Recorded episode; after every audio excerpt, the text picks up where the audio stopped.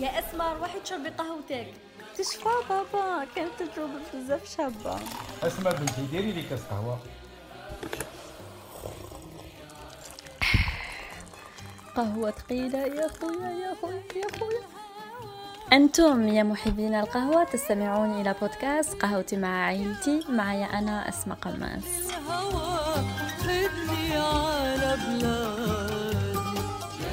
السلام عليكم. معكم أسماء قماس من بودكاست قهوتي مع عائلتي.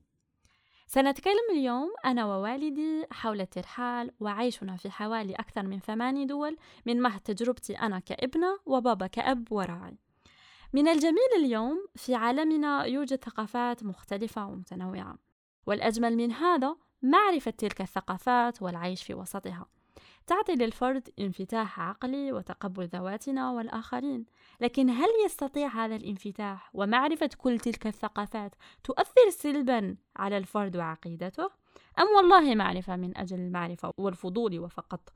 هذا السؤال الذي يطرح نفسه وسنرى وجهة نظر بابا في الموضوع لا أنكر أن الوطن كالأم التي تحتويك وحبها هو حب فطري والانتماء الأول والأخير يعود لها لكن هل هذا يمنع السفر والترحال أم يظل الخوف من التقدم هو المسيطر في قراراتنا؟ رغم صعوبة القرار.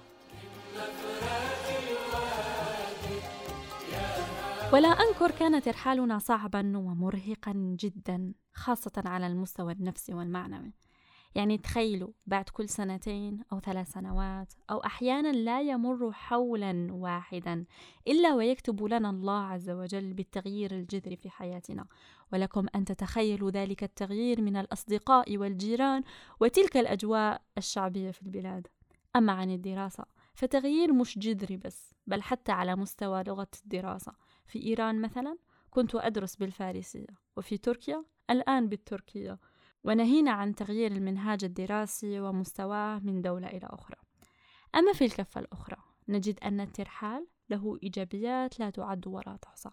كفهم الأمور من زواياها المختلفة كقضية الحجاب مثلا.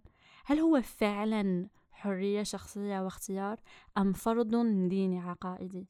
في إيران مثلا الحجاب إجباري قانونيا أما في أوروبا يمنع الحجاب في بعض جامعاتها. وتعايشت مع الموقفين. قد تتولد بعض المشاعر المتناقضة والأسئلة الميتافيزيقية لدى الأطفال عندما يعيشوا ويتعايشوا مع مثل هذه الأحداث والأوضاع.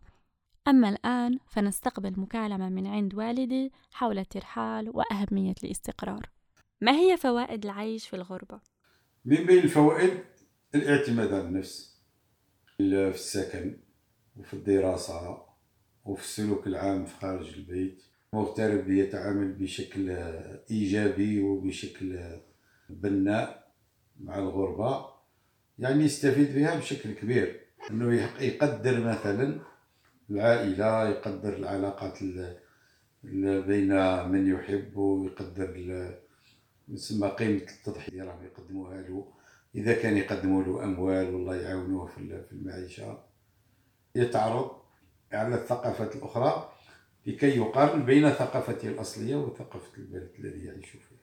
واش قادر تزيد فيك الثقافات الأخرى كي تتعرف عليها وأحيانا تعيش فيها؟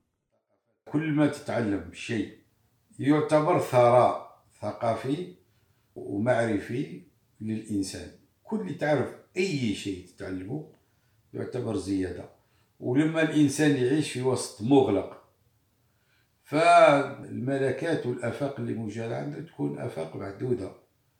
بينما الإنسان عندما يعيش مع ثقافات متعددة فيكون له يعني ذهنية مفتوحة كما يقول بالإنجليزي open mind ويعرف كيفاش يقارن يعني إيجابيات الآخرين بالنسبة لإيجابيات التي تتمتع بها ثقافته.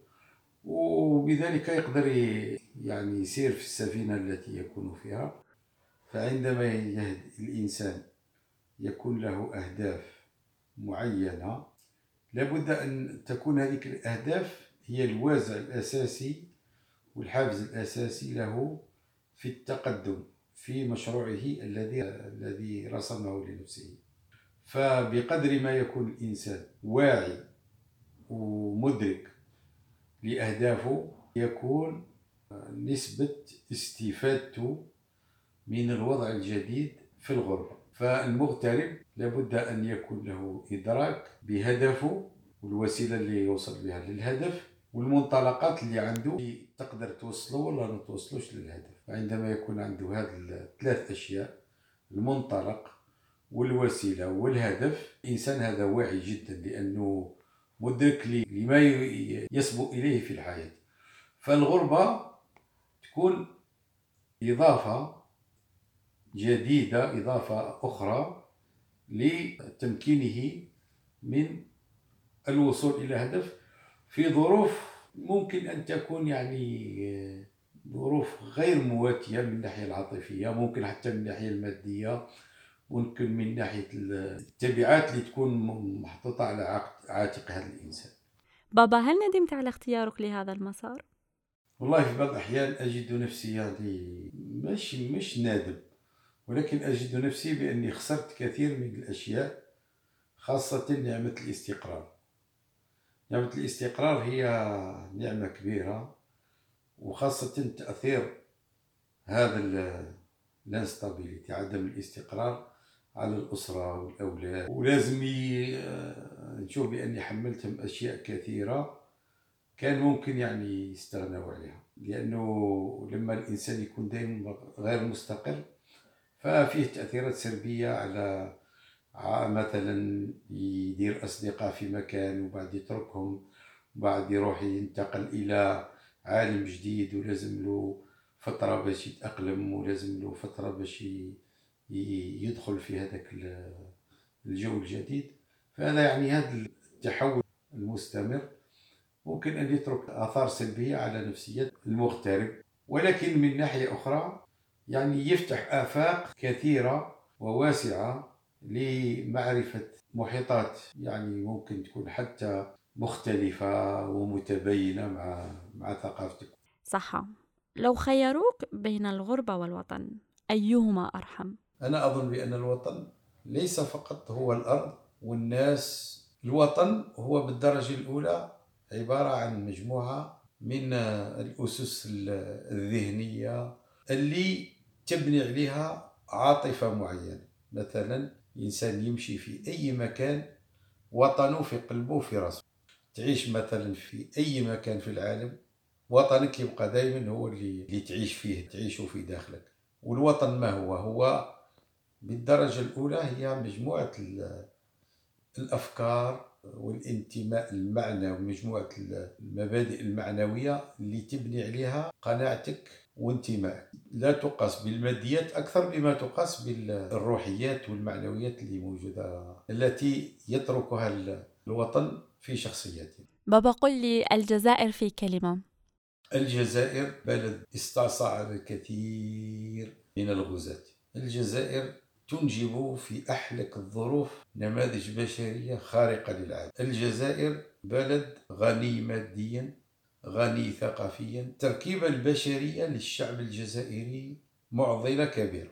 الجزائري لا يقبل التلون. عنده في حياته كاين شيئين يا إما أبيض يا إما أسود. ما عندوش البني في حياته. فإما أن يحب حب كامل وإما أن يكره كره لا مثيل له. فمثلا لما جزائري يثق فيك يعطيك من ماله من جهده حتى من حياته. لكن عندما يراك يعني سلوك مريب يصبح من أعداء الأعداء من أعداء أعدائك. فالإنسان اللي ما يفهمش عقلية الجزائري بهذا الشكل سوف لن يفهمه أبدا. وهذه العقلية اللي طبعت سلوك الجزائريين ومقاومتهم مدة يعني منذ فجر التاريخ وهما يقاوموا في المستعمرين والغزاة. الغزاة بين قوسين الغزاة. الوحيدين الذين جاءوا إلى الجزائر واستقروا فيها فكريا وثقافيا رغم أنهم كثير رجعوا إلى المناطق التي جاءوا منها هم دعاة الإسلام فقط. لماذا؟ لأن الشعب الجزائري أدرك بأن هؤلاء ليسوا كالآخرين. هؤلاء جاءوا برسالة خالدة ولذلك ولذلك تحول الشعب الجزائري بشكل يعني سريع جدا إلى الديانة الجديدة وأصبح هو الذي يحمل هذه الديانة إلى أوروبا وإلى وسط إفريقيا. وختاما في هذه الحلقة بابا قلنا كلمة أخيرة لمستمعينا الكرام الأوفياء.